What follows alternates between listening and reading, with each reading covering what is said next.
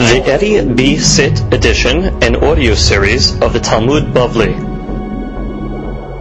Masechet Yoma has been dedicated in memory of Mazal Bat Esther Baghdadi and Yosef ben Mazal Baghdadi by their family. Ruach Hashem Tanichem Began Eden. Amen. Today's daf has been dedicated by North Fork Bank and its private banking department with Gabriel Safti. Hashem Ishmerehu V'Hayehu. We would like to thank North Fork Bank and urge our listeners to patronize this generous financial institution. On a uh, private note, we'd like to thank Mr. Gabriel Safti for his continued support for all our programs here at uh, Daf Yomi, Torah Learning Resources, and the Torah Center, Today's Daf has been dedicated in memory of Yosef ben Mazal and Shlomo Rafael ben Mazal. Ruach Hashem Tanichem Began Eden. Amen. Daf Nun Gimal. Today's daf is being studied. Le'alun Ishmat Avraham ben Esther. Ruach Hashem Tanichenu Began Eden. Amen. Today's daf is being studied. Le'hatzlachat Hayale Saval Yisrael. Ha'omdim Al Mishmar Arsenu. With all our borders in the north and the south Ba'yabasha Ba'aviru Bayam. The Kadosh Baruch Hu should give us success in this uh, war effort. HaKadosh Baruch Hu should protect as well Toshavei Eretz Yisrael, specifically the Jews in the north that are under bombardment, that HaKadosh Baruch Hu should bring them back to their homes safely and sound. And Be'ezrat Hashem, Borei Olam will deliver our enemies into our hands. Uba l'Sion Goel, Amen ve'Amen. We begin today's daf on Nun Gimal Amud Rishon, right on the uh, top line, starting with Tanu Rabbanan. We have a Baraita. Pasuk says, "Venatan et al ha'esh lifnei Hashem." This is referring to on Yom Kippur that you place the ketoret on the fire, which was in the pan of the coals, the shovel of the coals, and the pasuk specifically says it is placed lifnei Hashem, in front of God. So from these words, lifnei Hashem, we learn shelo yitaken mebahutz v'yachnis that you don't prepare it outside the Kodesh Kodashim and bring it in, meaning you don't pour the ketoret on the coals outside and then bring it in after it starts to smoke. To uproot the opinion of the tzedukim, sheomrim, because they said, yitaken mibahut v'yachnis. Because he said on the contrary, you set it up outside and you bring it in when it is already smoking. Now, the uh, Gemara now is going to give the dirasha of what the Tzedukim held. My darush, that was the dirasha of the Tzedukim. Pasuk says, Ki be'anan era'e ala kaporet. The Pasuk writes, with a cloud, obviously a cloud of smoke, era'e, I will be seen ala kaporet, implying that the cloud of smoke is there, and Aaron or the Kohen will enter with the cloud of smoke, which means you'll be seen into the Kodesh Kodashim with the cloud of smoke, implying that the cloud of smoke precedes the entry. Melamed sheyitaken bahutz v'yachnis that he should prepare it outside. Uh, comes the Rashi says. Ki be'anan, on the third line, al yavo, because the pasuk originally says al yavo bechol etel kodesh. Right? You cannot always go into the kodesh kodashim kim be'anan shel ashana ketoret. The cloud of the ketoret, then you can enter. It's much the cloud is there first, and then you enter. That is the derash of the tzedukim. Good. Comes the Gemara and says, Amru laim hakamim. The hakamim come along and tell the tzedukim. והלו כבר נאמר ונתן את הקטורת על האש לפני השם what do you do with that pasuk? The pasuk clearly says that you put the ketoret on the fire lifnei Hashem. So the tzedukim, even though the Gemara is not going to tell us what they answered, we'll have to say, not that we're trying to answer up for the tzedukim, but we'll have to say that they learned the word lifnei Hashem can also mean in the Kodesh. Lifnei Hashem does not necessarily mean Kodesh, Kodashim, Lifnei Hashem, because Lifnei Hashem is in the Kodesh as well. In any event, how did the Hakamim learn the Pasuk of the Tzedukim? אם כן, מה תלמוד לומר כי בענן אראה לכפורת? What do the חכמים do? Uh, with the pasuk that's mashma that you will be seen with a cloud. Mashma that the cloud of the ketoret proceeds. What do they do with that pasuk? Melamed shenoten ba ma'ale ashan. It is from this pasuk that the Hakamim learn that they place a certain herb in the ketoret, and that herb is called the ma'ale ashan herb. That's she. Third line, ma'ale ashan, shem esev. Shegorem le'ashan la'alot zakuf kemakel. It causes the smoke to rise up straight like a stick. So when the pasuk comes along and says, um, uh, Ki be'anan ira'eh means it's got to be a cloud. So they're learning over there means it's got to be a cloud like it goes straight up, a straight cloud. So from there we learn that you have to add uh, the special herb called ma'ale ashan. Uminayin shunoten ba ma'ale ashan. So the Gemara says, and how do we know that we place in it ma'ale ashan? Shneemar, because the pasuk says, "V'chisa anan haketoret et hakaporet." The uh, cloud of the ketoret has to cover the kaporet. Now, the kaporet was the cover of the aron. Now, the cover of the aron obviously is low. You're placing the uh, shovel, put the ketoret on it. What happens usually? The smoke rises, rises straight up because it has the ma'ale ashan. It rises straight up like a stick and it hits the roof of the uh, Kodesh Kodashim. The way the smoke uh, comes down is once there's no room, right, for the smoke, it spreads out across the room, and then comes down the sides of the walls, and eventually it's going to fill the whole area where the kaporet itself above the aron, that's the, the roof of the aron, the cover of the aron is called the kaporet, it will be covered as well.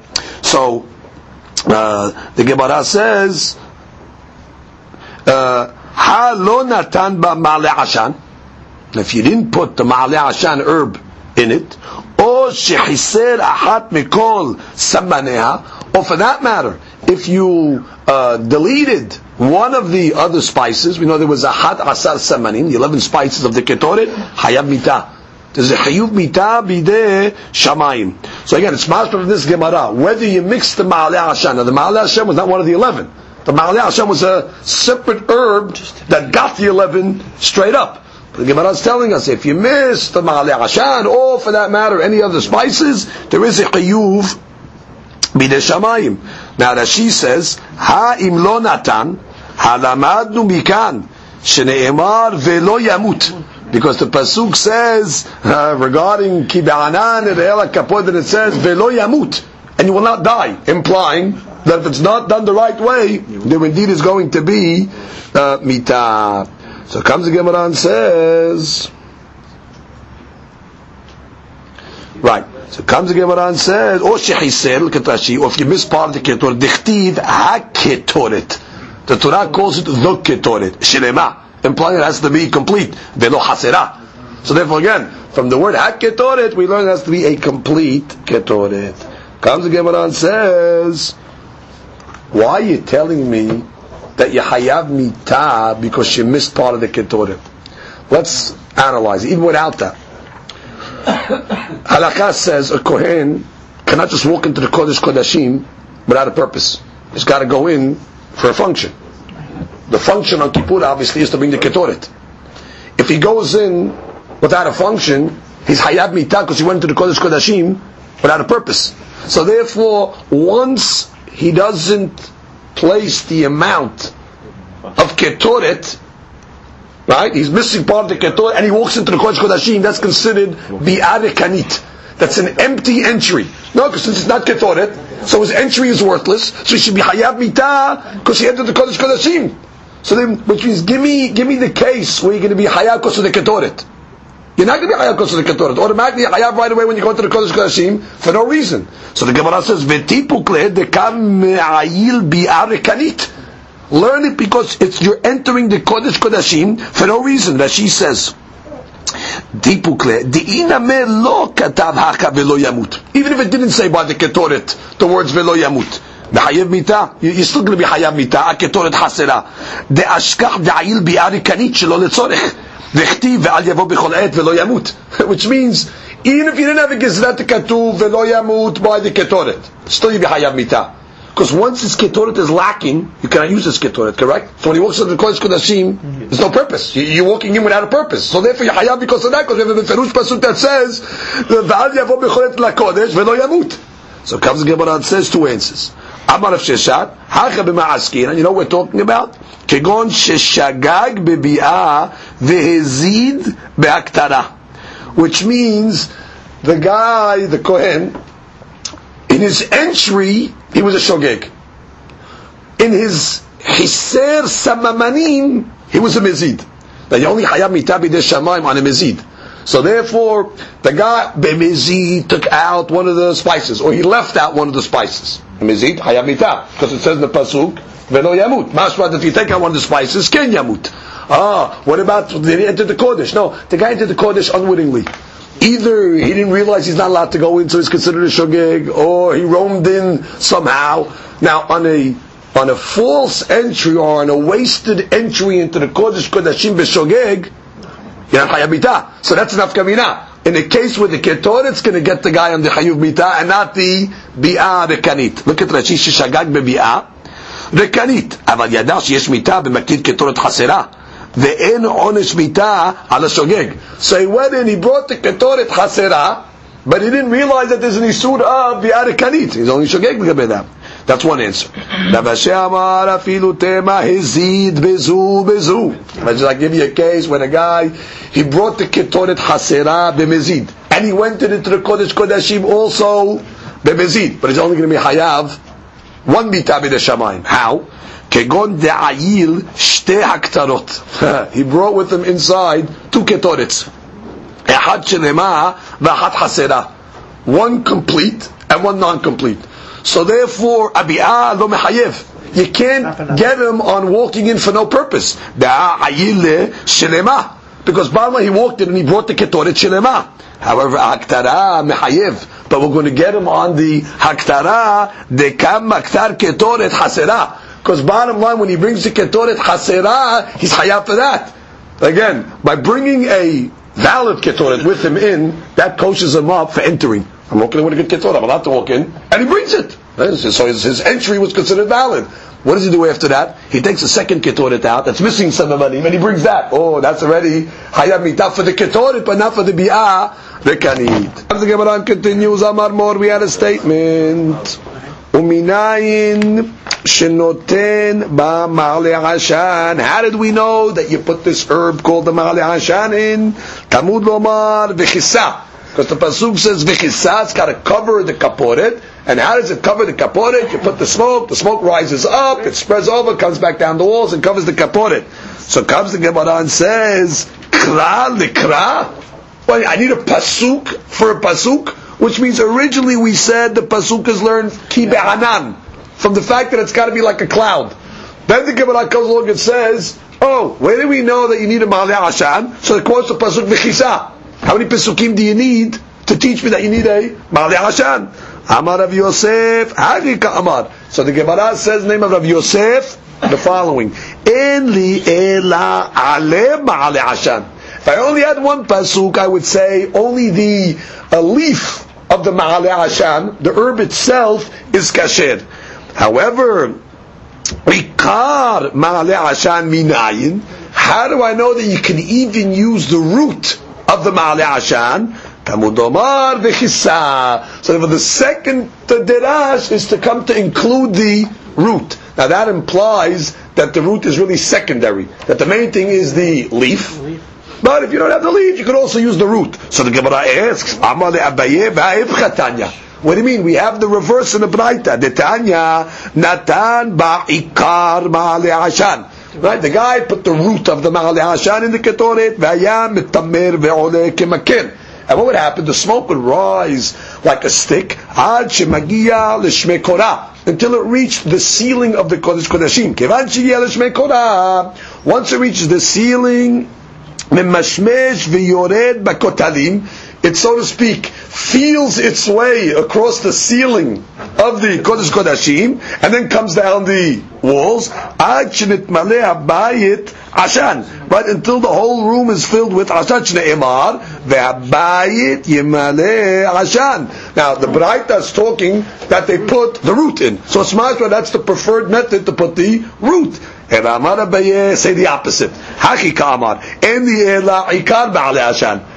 If I only had one pasuk, I'd say use the root. Ale Ma'ale Ashan Minayin, but the leaf of the Ma'ale Ashan Minayin, Tamud Omar V'chissa. Therefore comes out, to Abaye, the root is Ikar, and the uh, leaf itself would be secondary. Now the Gemara is going to give a second answer why you need two pesukim. Comes the Gemara and says, Amar, En li ela oil moed shiba midbar. If I only had one pasuk, I would say what? That it only applies to the Mishkan of Moshe Rabbeinu that was in the Midbar. Shiloh Bet Olami Minayin. How do I know the Mishkan of Shiloh, which was, was when Bnei Yisrael went into Israel? Or for that matter, Bet Olami the Batim Mikdash. How do I know? Talmud Lomar Vikasa. Uh, so from the extra Basur, it comes to tell me the law of Ma'aleh Hashan is not only in Moshe Rabbeinu's Mishkan, but it's in the subsequent Mishkan and Batim Mikdash as well. Comes the and says, I need a Pasuk for the Bet Mikdash. Hai Nevechen Ya'aseh Le'ohel Mo'ed Hashochen Itam Nafka which means the pasuk is masha that wherever God rests in Shekhinah, these laws apply. And obviously Shekhinah rests in Shiloh and Bet Olamim. So it's obvious the Bet HaMikdash, this halakha applies. So comes the Gemara and says, okay, fine. That answer is rejected. We're going to give a different answer. Rav Amar, had le'onish, behad le'azhara. Uh, one pasuk is coming to tell you the. sorry, I'm sorry. Ela. Good, I got it. Uh, Gemara says, Ela, another answer. Haki kamar. Eli ela b'yom kippurim. B'shar yemot hashana minayin. Right, that's the question that was asked. All we know is that you put it on Kippur. How do you know all year long when you bring the ketoret, you also have to put the ma'ale ashan, tamud lomar, v'chissad. What? The extra pasuk says it's done all year long in the daily ketoret. Now we get to Rav Asher's answer. Had the mitzvah, v'had le'akiv. He says no. The first time it says that you have to put it mitzvah.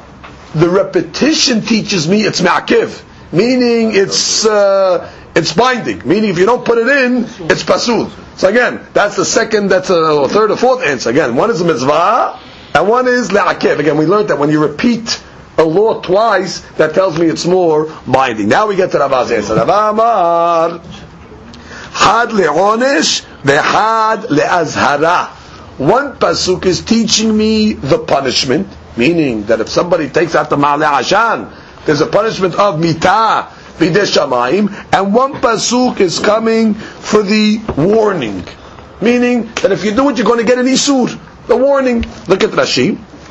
Had the onish ve'had the azhara ve'al yavo.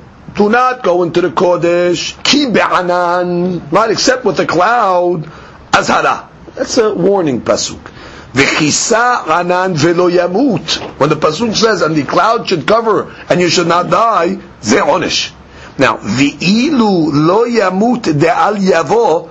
It says also the word uh, in the pasuk of al yavo, el kodesh ki be'an, also says the word velo yamut. Lava hasaron anan kitiv ela abi'ar kanit. That lo yamut of the first pasuk is not talking about lacking in the ketoret. It's talking about coming into the kodesh kodashim for no purpose.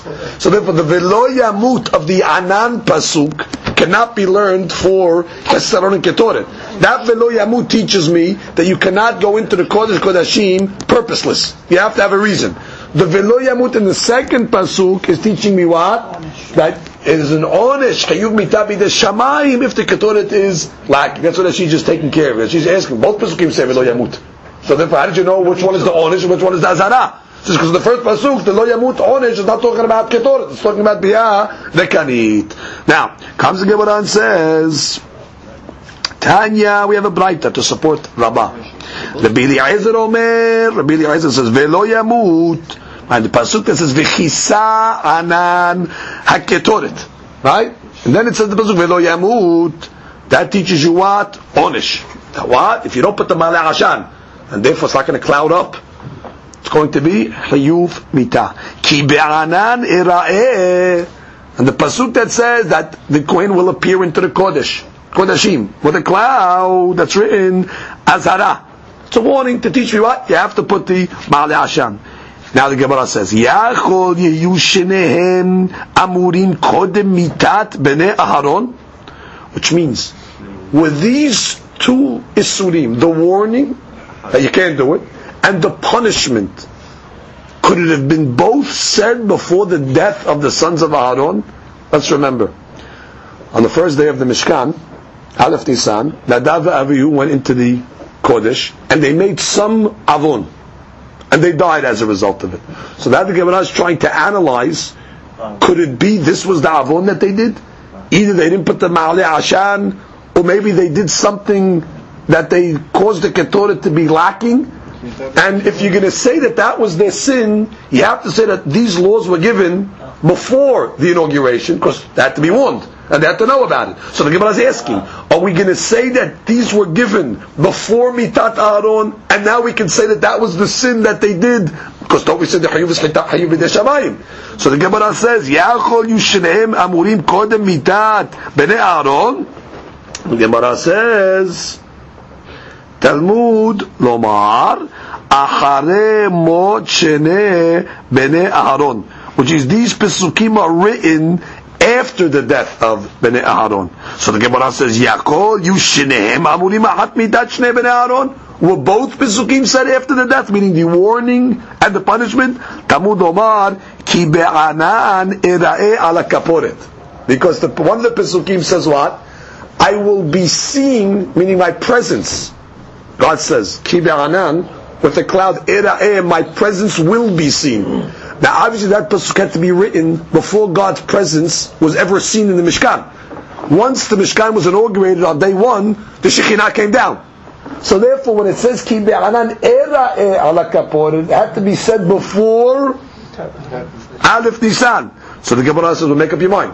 Was it before or after? So the Gemara says, Haketzat, Azara kodemita Onesh achal mita. You have to say the the warning to tell you that it's isur came before, but the onesh didn't come after. Therefore, you can, you cannot say that that was the avon that they did, because they had to be warned for the hayuv mita. They didn't know the hayuv mita. They just know it's an isur, but they know it's punishable by mita. So therefore, we have to say that what that the isur was given first, then Ben Aaron did whatever they did, and then the hayuv mita for uh, missing the Ma'ale Ashan or Ketor it was said. Now comes the Gemara and says, My Talmuda. The Gemara says, when it says in the Pasuk, be'anan, ira'e ala kaporet. How do you know that that was said before Mitat Bnei Aaron? The Gemara's question really is, because if you look at the Torah, it's written after. Right. Which means, after they talk about the death of Aaron's children, it tells us. So you want to tell me put it put it before? How do you know that? So the Gemara Abba Amar ki lo.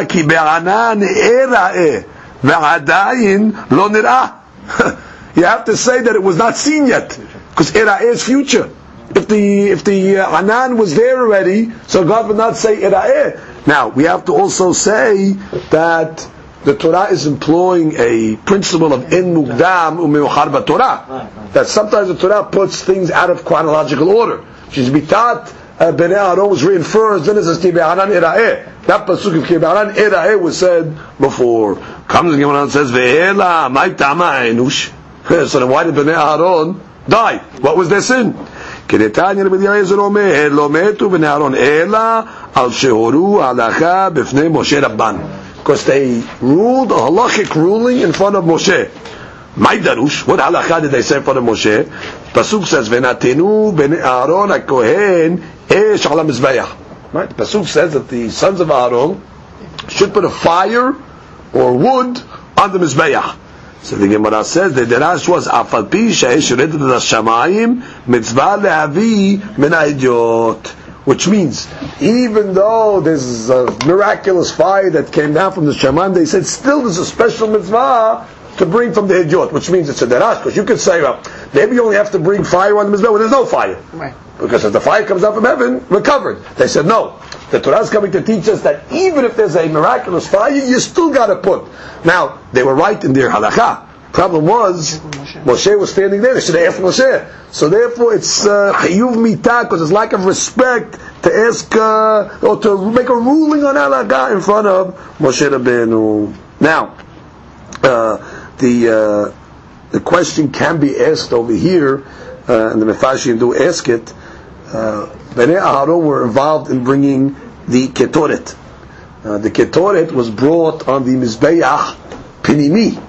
Uh, on the Mizbeach Pinimi, there was not an Ish that was Yored Min HaShamayim. Uh, that was on the Mizbeach HaChitzon. Remember they made the pyre for the Ketot on the Mizbeach HaChitzon. Uh, so that was regular coals. So therefore the Chaura, if they were this, if they were in the Kodesh by the Mizbeach HaPinimi, what was the inyan of, uh, you know, this Dirasha of it? This Dirasha L'Chaura is only the Gabeh, the Mizbeach HaChitzon. In any that's the question that they ask on this. Now Tosafot,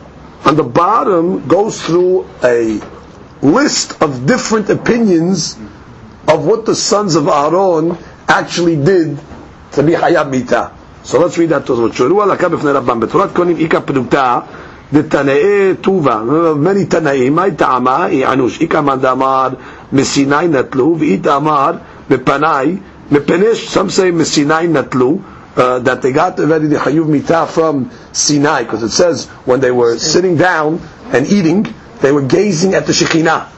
And uh, because they shouldn't have been, it says, Vayuchlu vayishtu vayihazu et Elohim. Says they were looking at the Shekhinah's presence at Sinai when they were involved in physical pleasure.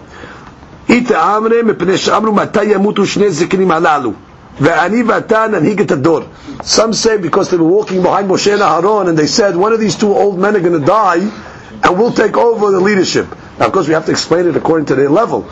They had such a she'ifa, they had such a, a yearning to become the leaders of Klal Yisrael. Now, it's no uh, walk in the park to become a leader of Klal Yisrael. It's a tremendous responsibility and a yoke, and, a, and, a, and a, the leader takes the onish for the uh, for the generation. So they were so uh, uh, uh desiring to serve Klal Yisrael, and they had such uh, aspiration to walk into the shoes of Moshe and Aaron. Not that they were praying for them to die. It's just that they were saying, you know, when will they move on so we can go and inherit this position? But it wasn't a position of honor for them, I want you to know. It was a position of great responsibility, but still the way they said it was not in a mechubad way. Others say, uh, and some say that they went into the uh, Beit HaMikdash, they didn't take the proper uh, haircut, that they were supposed to take as Kohanim. And some say they were drinking wine, they were inebriated. And some say they weren't wearing the proper amount of garments. Others say that they weren't married and they didn't have children. That was the Avon. So again, it's hard to depict exactly. No, in, in the Gemara over here saying that the Ma'al was not the Inyan, because the punishment was not given till after. But now we're saying, what was the sin then? Eh, a different reason. Or according to the reasons of the Tosafot. Continues. We learned in the Mishnah. Yatsa ubalo derech kenisato.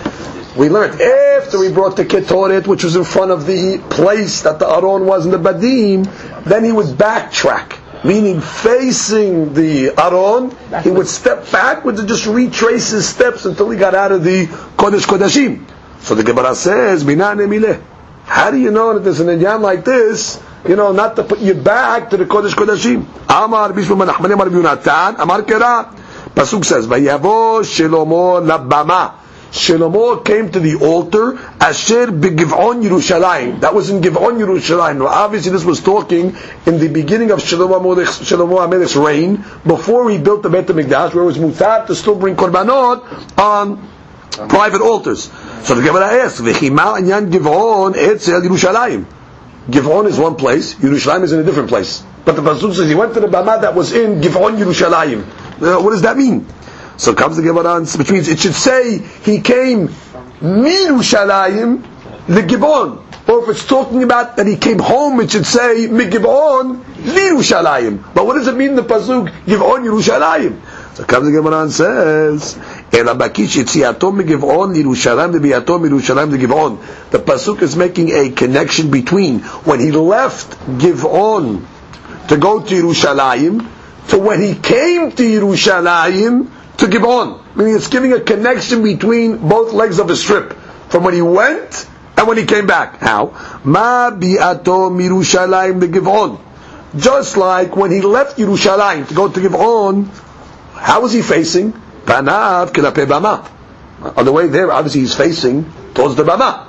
Right? He's facing towards Givon. Kederech bi'ato. Af yitziato. So too when he left, Migivon Yerushalayim panav kilape bama. When he came home, he also was facing the bama. What does that mean? He must have traced his steps backwards. So again, when the pasuk says "Migivon lirushalayim," the Gemara is making a connection between the way he went to Givon and the way he went back to Lirushalayim. Just like when he went to Givon, Panav towards the Bama, so too Lirushalayim. When he went back to Yerushalayim, his face was also facing the Bama. So what do you see from it? It's kavod that now obviously he didn't go backwards the whole way. Uh, he went backwards until he was out of the range of the Bama, maybe out of sight, and then he uh, went back the normal way. Look at the um, look at Rashi. Look at Rashi Makish. Makish Yitziato Migivon Yerushalayim. Rabbi Atom Yerushalayim the Givon, V'achi Achim kran. This is the the pasuk will be understood now. Vayavosh Shlomo lebama asher begivon. He went to the bama which was in Givon. Derech halichato. Right, the normal way he walks. V'chel Yerushalayim. And so too, when he went back to Yerushalayim, b'shuvon b'givon, haytaki b'arishonah. It was in the same fashion as it when he went, meaning his face was still facing the Bama itself. Comes the Gemara now and tells some stories. Ovechen Kohanim ba'avodatam. Every day, when the Kohanim would do their service, also, they would always walk backwards from the Mizbeach. Unviim the when the Leviim would sing their songs and serve on the Duchan, on the platform, they would also walk backwards. The Israel b'ma'amadam. The Israel, they had a very important role to serve as representatives for the Am Yisrael in the Korban Tamid. The Pasuk says, Tzav et Bnei Yisrael. Command Bnei Yisrael and tell them to bring a Korbani La'mi Ishai. So the Gemara Taanit says, how could you command the Jewish people to bring a Korban Tamid? Everybody's home sleeping. How, how could they bring a Korban when the owners are not there? You can't have uh, six million Jews standing in the Beit HaMikdash every morning. So what they did was they had representatives was called Mishmarot. There were 24 Mishmarot of Yisraelim as well. And every day there was a certain rotation where certain Jews were called Anshem Ma'amad. Their job was to stand. They stood by the Korban as agents representing Klal Yisrael. So when these Anshe Ma'amad, Yisrael ben Ma'amadam, in their standing, when they finished the uh, witnessing of the Korban, they would also walk back from the Mizbeah backwards. Kesheim niftarim, l'ayu היו מעזינים פניהם והולכים, אלא מצדדים פניהם They would go back actually on their sides, because it seems just it wasn't possible for them to go back directly, because there was, I guess, impediments in their way, so they would have to just turn back sideways. Furthermore, uh, we don't want anybody to get hurt over here. So the halakha does say you're allowed to turn to the side just so you could navigate your way backwards. You don't have to just walk straight backwards. Even though the Gemara is going to tell us a story of a rabbi that actually did walk directly back without even looking. Like the story of Rabbi Elazar. Kadava when he used to leave his rabbi Rabbi Yohanan, because when they were learning, right, so Rabbi Elazar would leave, Kadava Rabbi lizguye. Well, when Rabbi Yohanan wanted to leave, so what would happen? Hava gahin. So Rabbi Elazar would bow in front of his rabbi, um, and he would stay standing um, until his rabbi was out of sight. That was the Rabbi Elazar's custom. Again, when Rabbi Yohanan would leave the shiur, let's say, the Rabbi Elazar would get up and he would just bow in front of his rabbi out of respect until the rabbi was out of his sight. V'ka'er Rabbi Elazar aduchte. Right? And Rabbi Elazar would stay in his place. Ad mikaseh Rabbi Yohanan mine until Rabbi Elazar wasn't able to see his rabbi anymore. Now, when Rabbi Elazar wanted to leave the shiur and leave from Rabbi Yohanan, He would walk backwards, facing Rabbi Yohanan, Adam Chasemine Rabbi Yohanan, he would walk backwards until the Yohanan would not be able to see him anymore. Meaning, so long as the rabbi was able to see the Talmid, he would give him the kavod to face him. Once he was out of eye shot of the Yohanan, I mean, the Yohanan could not see the Talmid, then already he turned around. That's the way that she learns. Comes the Gemara and says, Rava, Kadava miftar mined Rabbi Yosef. When Rava, who learned by Rabbi Yosef, who incidentally was blind, when he would leave him after learning, haba azila achore.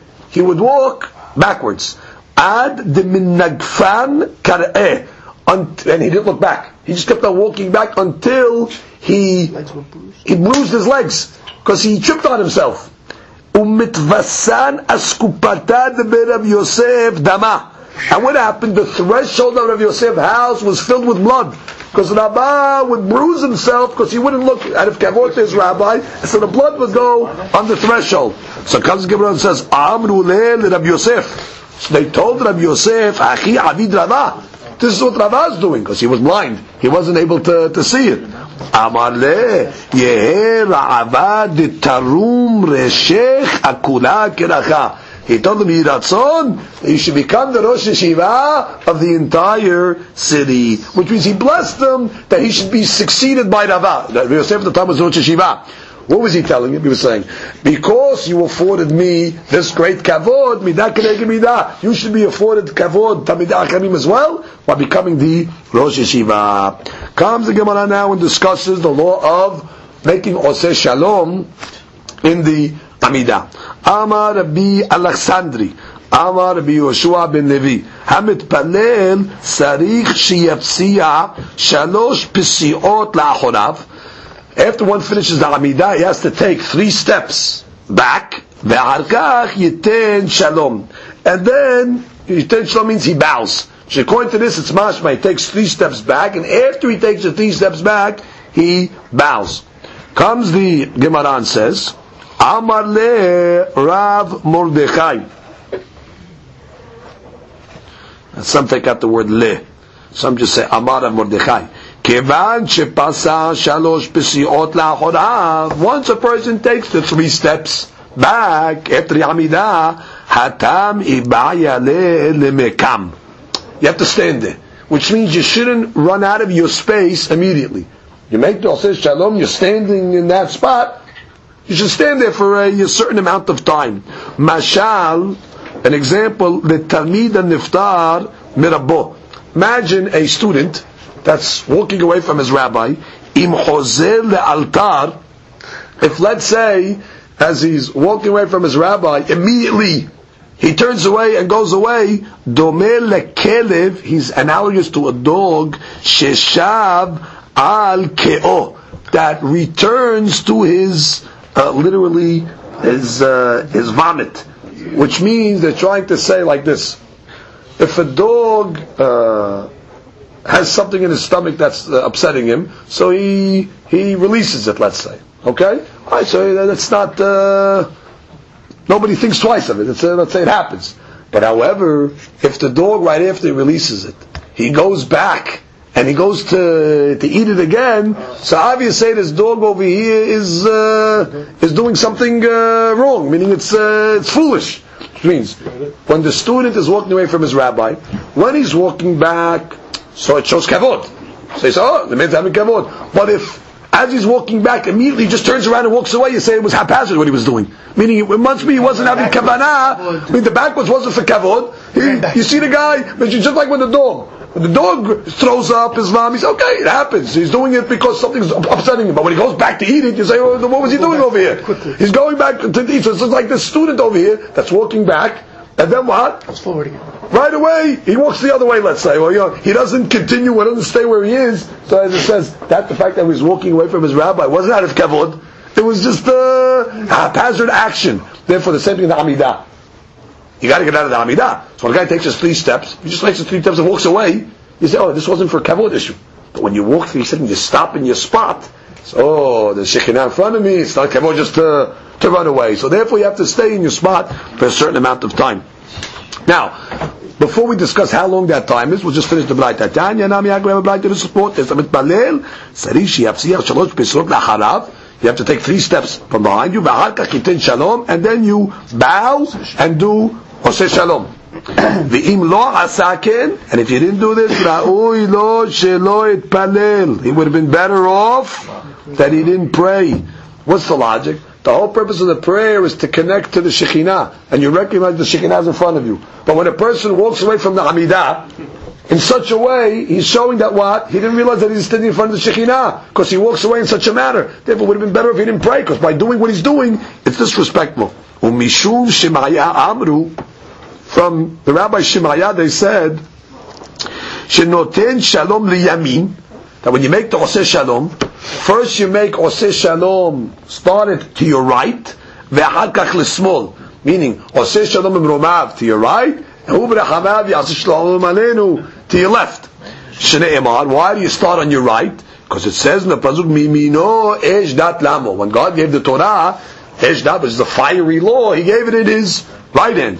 Ve'omen, the Pasuk also says, Yipol Mesidecha Elep Urbaba biminecha. That enemies, 10,000 enemies will fall to your right, implying that the right is the ikar. So comes the Gemara says, "My What do you need two pesukim for?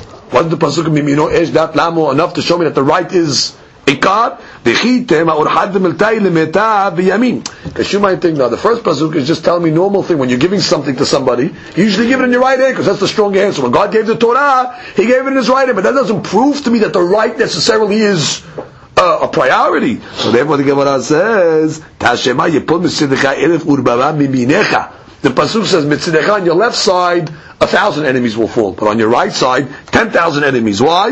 It seems that the right side is able to bring down enemies more so. So you see the right side is stronger. So therefore what? When you're making also shalom, it's saying you should start from your right. Comes the Gemara and says, Rava chazye le'abaye. Rava saw Abaye when he was making also shalom, ti'aif shalma limina. No, he saw him doing it to the right. Like we just said. Comes the Gemara and says, Bereshah, he started when he made Oseh Shalom b'mromav, he started the pasuk of Oseh Shalom b'mromav, turning to his right. Comes the Gemara and says, Amale misa bat didach. What did you think when we said right, we meant to your right? The small didach ka'amina. We meant to your left. That's to the right of Hakadosh Baruch. Because when you're standing, the Shekinah is in front of you. So therefore, we said right. It's God's right. God's right is your left. Therefore, you have to make the Shalom to your left. אמר רב חייא בנט רב הונא, חזין עלו לאביי ורבת פסחו שלוש פסות בקריאה אחת. We saw that uh, the rabbis, uh, Abaye and Rabba, they did all the shalosh pesiot, but they went backwards in one bow, meaning they bowed first before they made Doseh Shalom, right? And they made the three steps back, and then they turned to their left, Oseh Shalom then they turned to their right, then they would turn to the front, uh, then they would stand erect and say, Amen. And that's exactly the way we do it. Now we should just review, we should just review some of the uh, halachot that come out of this Gemara very quickly. First we learned that you should stand in your space. So the question is how long? So the accepted practice from the Shulchan Aruch is that if you're praying besibur, you should stand in your place until after Kedusha which is after Nakdishach. The question is, uh, and some have the custom, it's brought down in Halakha as well, to stand up until even Ha'el HaKadosh, which is connected to Kedusha. And then you can go back to your spot. Uh, question when you're praying at home, when you're not praying with a minyan. So the poskim say, the thought you should stand in your place to shi'ur that it takes to walk for amut, which is uh, really just a few seconds, and then you can go back to, to where you are. Now, regarding the way to make the steps, it's clear from our Gemara you start with your left foot. That's clear. Now, it should be noted that there's a great mahloket how to calculate these steps. Some say they have to be complete steps. It's the Manoah. Others say in Afkidah that no, that each step is considered one step. So technically, you're only taking three strides, starting with your left foot, moving it back, and then your right behind the left, and then meeting up together uh, on the third one. It should also be noted that there's really no shi'ur to these steps. That's what the Rashba says in his Teshuvot. Uh, preferably, they should be toe to heel, That would be, let's say, if we want to call it the minimum, if you have the ability to do that. If you don't have the ability to do that, then even smaller steps are permissible. Some of the poskim bring down, let's say you're praying and there's somebody behind you, or there's an impediment behind you, so you can make the uh, to the side. You don't have to go directly behind you. Uh, again, the practice would be as well, again, that we bow first, then we start taking three steps backwards, we turn to our left and say, Oseh Shalom Romav. While we stay uh, bowed on this side, we rise up a little, turn to the right, and make another bow. That's the way the Mekubalim do it. They make another bow and say, Hu Rise up a little, go to the center and bow yet again. Israel. And then, of course, the Imru, Amen. The reason why they want that is because in the Amidah itself, we bow four times. First two berachot has two bowings, and the last berachot, modim, has two bowings. Plus the additional three bowings in the Hamidah for the Oseh Shalom Rav Hubr Amav, and in the center, that's the that's seven bowings. And according to the Zohar, these seven bowings have great significance in order to subjugate our spiritual uh, enemies, like we see when Yaakov Abinu met Esav. So it says he bowed seven times.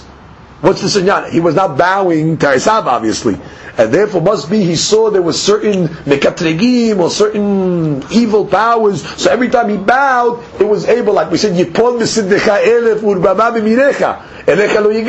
So therefore these bowings over here are also significant in destroying a lot of the uh, spiritual enemies that would not allow our tefillot maybe to rise up. Hence, one should follow the practice that's brought down by the Ari. Comes the Gemara and says,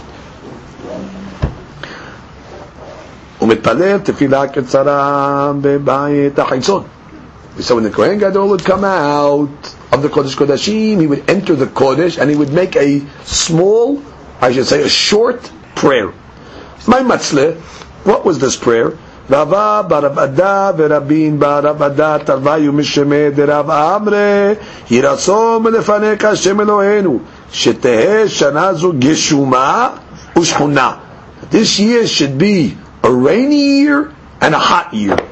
Comes the Gemara and says, Shehuna Me'al What do you mean? Is there a benefit to have a hot year?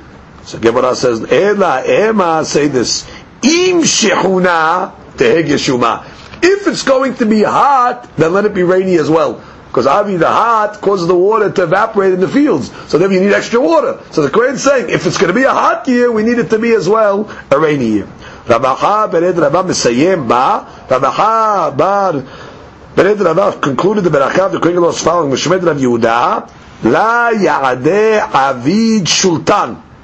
La Ya'adeh literally means Lo Yasur, meaning it should not, uh, should not leave Avid Shultan, the leadership Bedebet Yehuda from the uh, family of Yehuda. Specifically, this was made when the Jewish people used to have a Resh Galut. They used to have the Exilarch in Bavel, which was a government uh, appointed uh, position, which was actually a position that wielded power. And usually the Resh Galut came from the family of Yehuda. So therefore they were praying the Kohanim, Vela Yadesh Sultan Medebet Yehuda, was like a blessing for the Resh Galut that it should continue to perpetuate from the Malchut Yehuda. Cannot be referring to the uh, Melachim that were in the Bet HaMikdash during the times of the second Bet HaMikdash because it was ruled by the Hashmonaim, which were not from Malchei Yehuda, and you had other kings as well that were not from Malchei Yehuda. In any event, the Baracha also said, Lo yeyu amecha yisrael srichim nefaneh ze also, he played for Parnasa, that everybody should be self-supportive and self-sufficient, they shouldn't have to borrow money one from another. And the prayer of the wayfarers, the travelers, you should not answer their prayers. Meaning, you should not answer their prayers regarding the rains. Because the wayfarer, the traveler, does not want it to rain. Because he has to get to where he has to go, to the show, and to sell his merchandise. so the Kohen Gadol has to say, will please God, don't answer the prayer of the wayfarers regarding the rain. So comes the Gemara and says, Rabbi Hanina ben Dosa Kazir One time the Hanina ben Dosa was walking on the road. Shda mitra ale. So start to rain on him. Amar Shel Olam. Kol Olam Kulo Benachat. Everybody in the world is pleasant, is at ease. So everybody in the world is, is covered. They're in their houses. The Hanina betzar. But Hanina is in pain. I'm walking out. I'm not shielded from the rain. Upasak mitra. How would happen? The rain stopped. Some learn that what the Hanina was saying is everybody else in the world, they have rain gear. They have raincoats. But the Hanina bin Dosa was an ani. So he didn't have anything to shield him from the rain. So he's saying everybody else in the world, they're walking, yeah, they're protected. But Hanina has been I can't afford the, uh, the raincoat. When he got home, now already he was protected. Amar Olam, Kol Olam, Kolo Betzar. Hanina Ben. That was the opposite. The rest of the world who needs the rain because they have fields, they want the rain. He says, and I'm comfortable because I don't have fields anyway. Haninan ben Dosa was an Ani. Therefore he says, not right. So what happened? V'atam so it started to rain again. About Rav Yosef? Rav Yosef commented on this story. What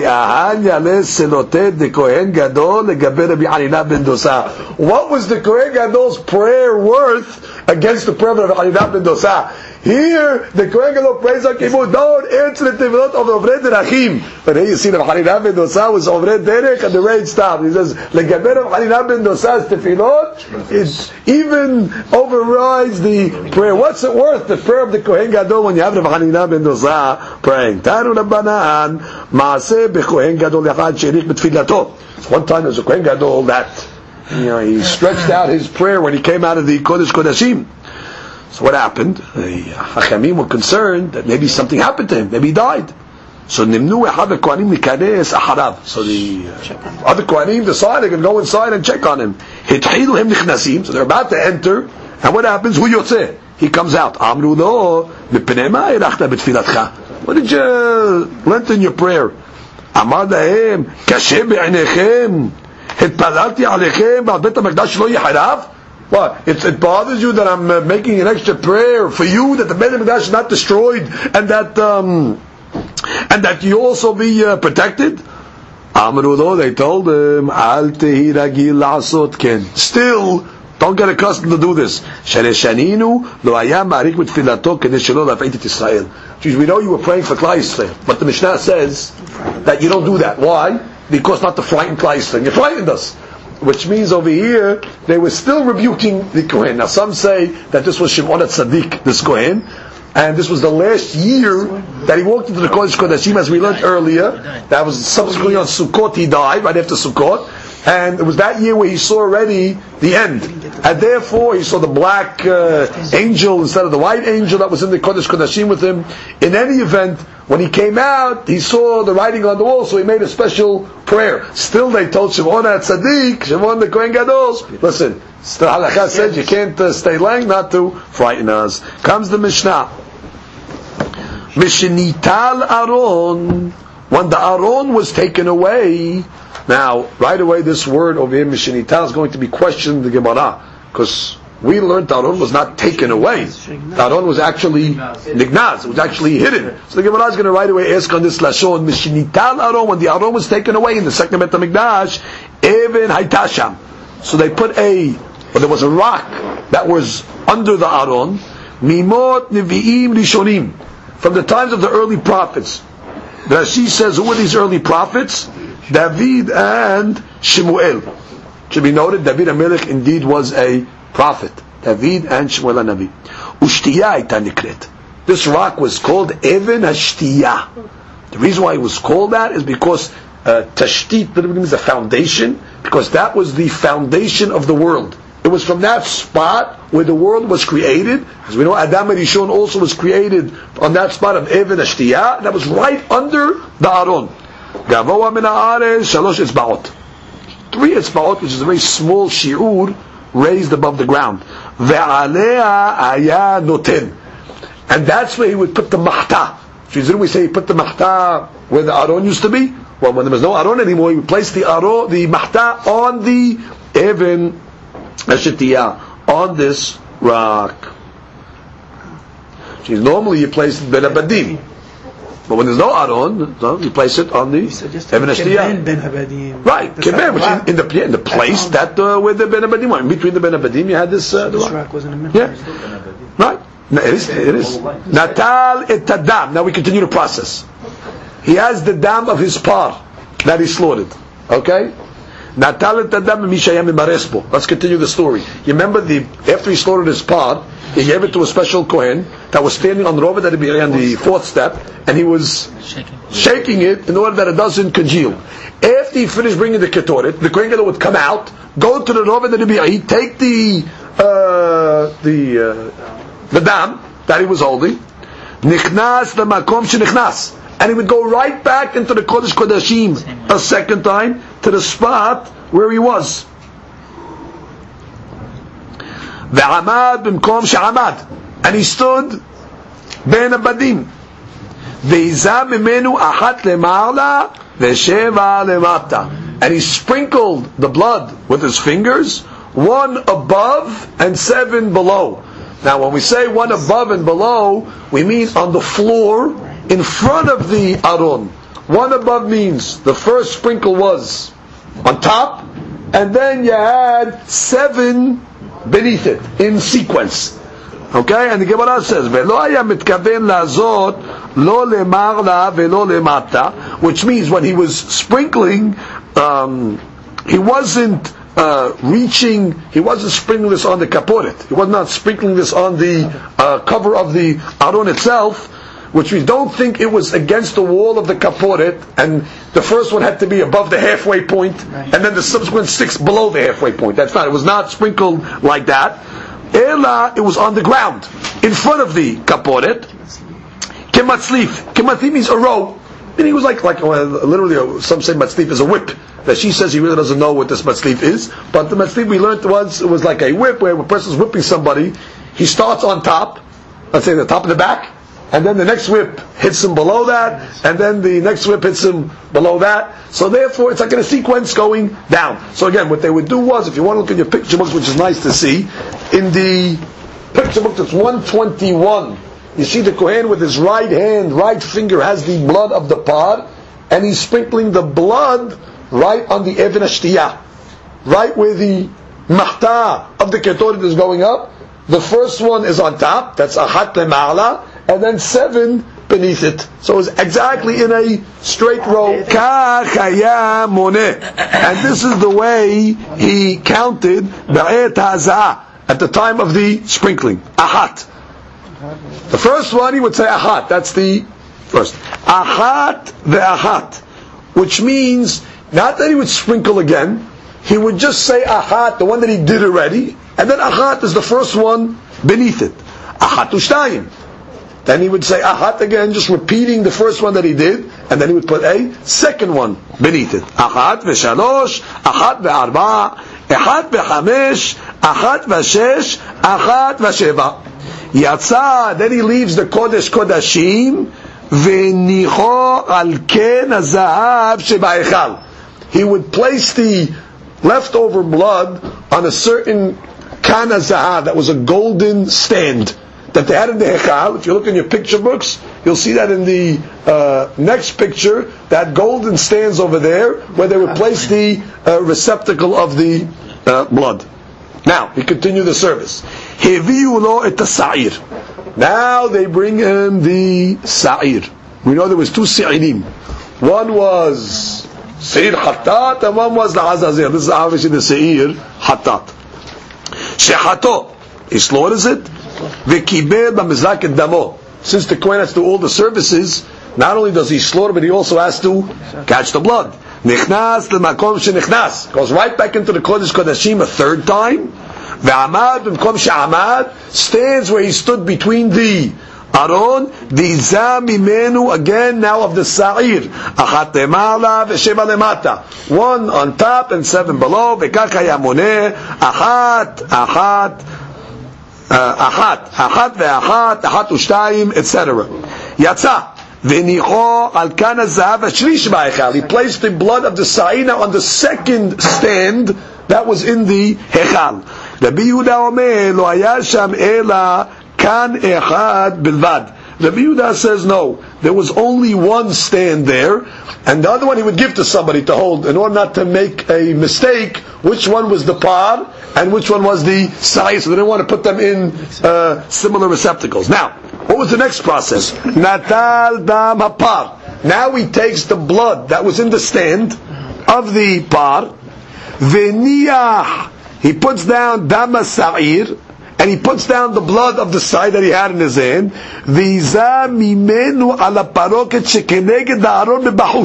Now he sprinkles the pot on the outside of the Kodesh Kodashim, meaning facing the Kodesh Kodashim, but this time on the outside, directly in front of the Aron, and he sprinkles again, like the Mishnah says, Now if you look in your picture, you can see it just exactly on the other side, but this time he's in the Kodesh. He's not in the Kodesh Kodashim. He didn't kavanah on the parochet itself, but it was on the floor of the parochet. V'kach yamoneh, achat, achat ve'achat, etc. Now, natal damasarir. Now he takes the blood of the sa'ir, v'niyach damapar. One stand according to the Biuda. So he takes the sa'ir blood, puts down the par blood, and he sprinkles the Sa'ir blood in the same spot, outside in the Kodesh area, towards the Aron, one on top, seven on the bottom, and he does the count again. And then the Gemara says, Now he mixes the bloods. He takes the blood of the pot and he mixes it into the sa'ir, and then he says, Venatan it male. And then he takes, now you have all the blood in one, one receptacle, and the other one is empty. He pours it back into the other one in order they should mix properly. So now at the end you have a mixture of blood of par and blood of sa'ir.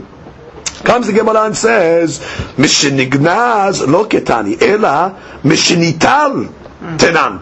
Which means, it doesn't say our Mishnah that it was ganuz. It says mishinital as if the Aron was taken away. Keman Amar Aron gala lebabel. Must be our Mishnah is following the opinion that says, indeed, the Aron and the Bet HaMikdash did get exiled to Babel. It was not Nignaz. The Tanya Rabbi Eliezer Omer, Aron Gala Babel. Rabbi Eliezer says, indeed, Aron was exiled to Babel, שנאמר, ולתשובת השנה שלח המלך נבוכדנצר during the time of the year, the king Nebuchadnezzar sent Vaibiehu Babela. He brought the Aron to Babel in Kele Hamdat Bet Hashem. Actually, with the Kele Hamdat, the treasure vessel. What is the treasure vessel in Bet Hashem? That's the Aron. So the Azar is a pasuk that the Nebuchadnezzar took Kli Hamdat Hashem. The Bishimon ben Yochai Omer. He says no. I have a different proof. Aron gala lebabel shneemar lo yivater davar amar Hashem. That uh, nothing will remain. Lo yivater davar. What is davar? So the Gemara makes a derasha. Elu aseret berot shibo which is not only the Aron, but the Ten Commandments that were in it as well. Dabar Melashot the Berot, which means not only the Aron went, but the tablets that were in the Aron went also. Rabbi Yehuda Omer, Aron bimkomon nignaz. Rabbi Yehuda says the Aron was buried in its place. In Emar, vayirau rashi habadim min hakodesh al pnei yirau achutza vayiyu sham ad hayom hazeh which means it says that the uh, heads of the Badim, uh, they were seen min kodesh from the kodesh, apnat debir from the devir, velo yirau ahusa. You were not able to see the uh, poles of the aron because they were inside the kodesh kodashim. Vayiyu sham And the poles of the aron were there until this day, implying that they always remained and they were nignaz, meaning it was not taken out. The beginning of the pasuk is when it was in the kodesh kodashim in its service. You couldn't see the badim because it was on the inside, but they remained there until this day. Until this day means when? Till then, meaning after Moshe was Mikdash was destroyed, it was nignaz. Uh, continues. Ufliga de'ula. That this report that Rabbi Shimon ben Yochai said that the Aron went into exile into Babel. So that is arguing that report on what Ula said. The Amar Ula Sha'al Rabbi Matya ben Charash et Rabbi Shimon ben Yochai beromi. Rabbi Matya ben Charash asked Rabbi Shimon ben Yochai in Rome. Since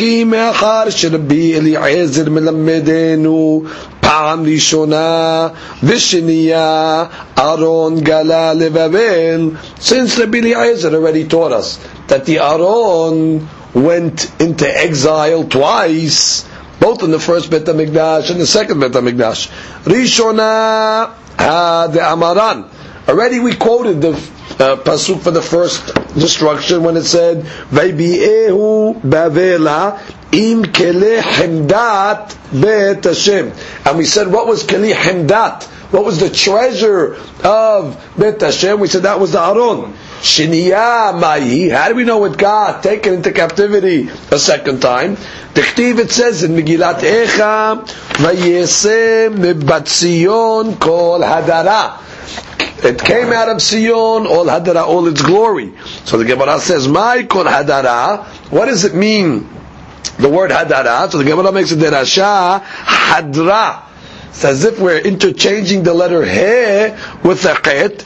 Hadra would mean what's in its room, what's in its chamber, meaning the item that is ganuz. What's the item that's in the in the inner chamber? That's the aron. So it says vayesem Everything left Sion, kol hadra, which means all the things that were in its chamber, including the aron. So now uh, Rabbi Matya said to Rabbi Shimon ben Yochai, "Ve'ata ma'ata omer." What's your opinion? So he said, Lo, Shani Omer Aron bimkomo nignaz. He says, no, I hold that the Aron actually stayed in its place. Shne'emar, vayarichu habadim, etc. Vayeyusham adayom hazeh, the Pasuk concludes. Meaning when it says in the Pasuk, Vayeyusham adayom hazeh, they were there until today, adayom hazeh, which implies that the Aron remained in its place. So Ula had a different version of what Rabbi Shimon ben Yochai actually held. Was it Nignaz or did it actually go to Bavel? Baruch Adonai Le'olam. Amen ve'amen.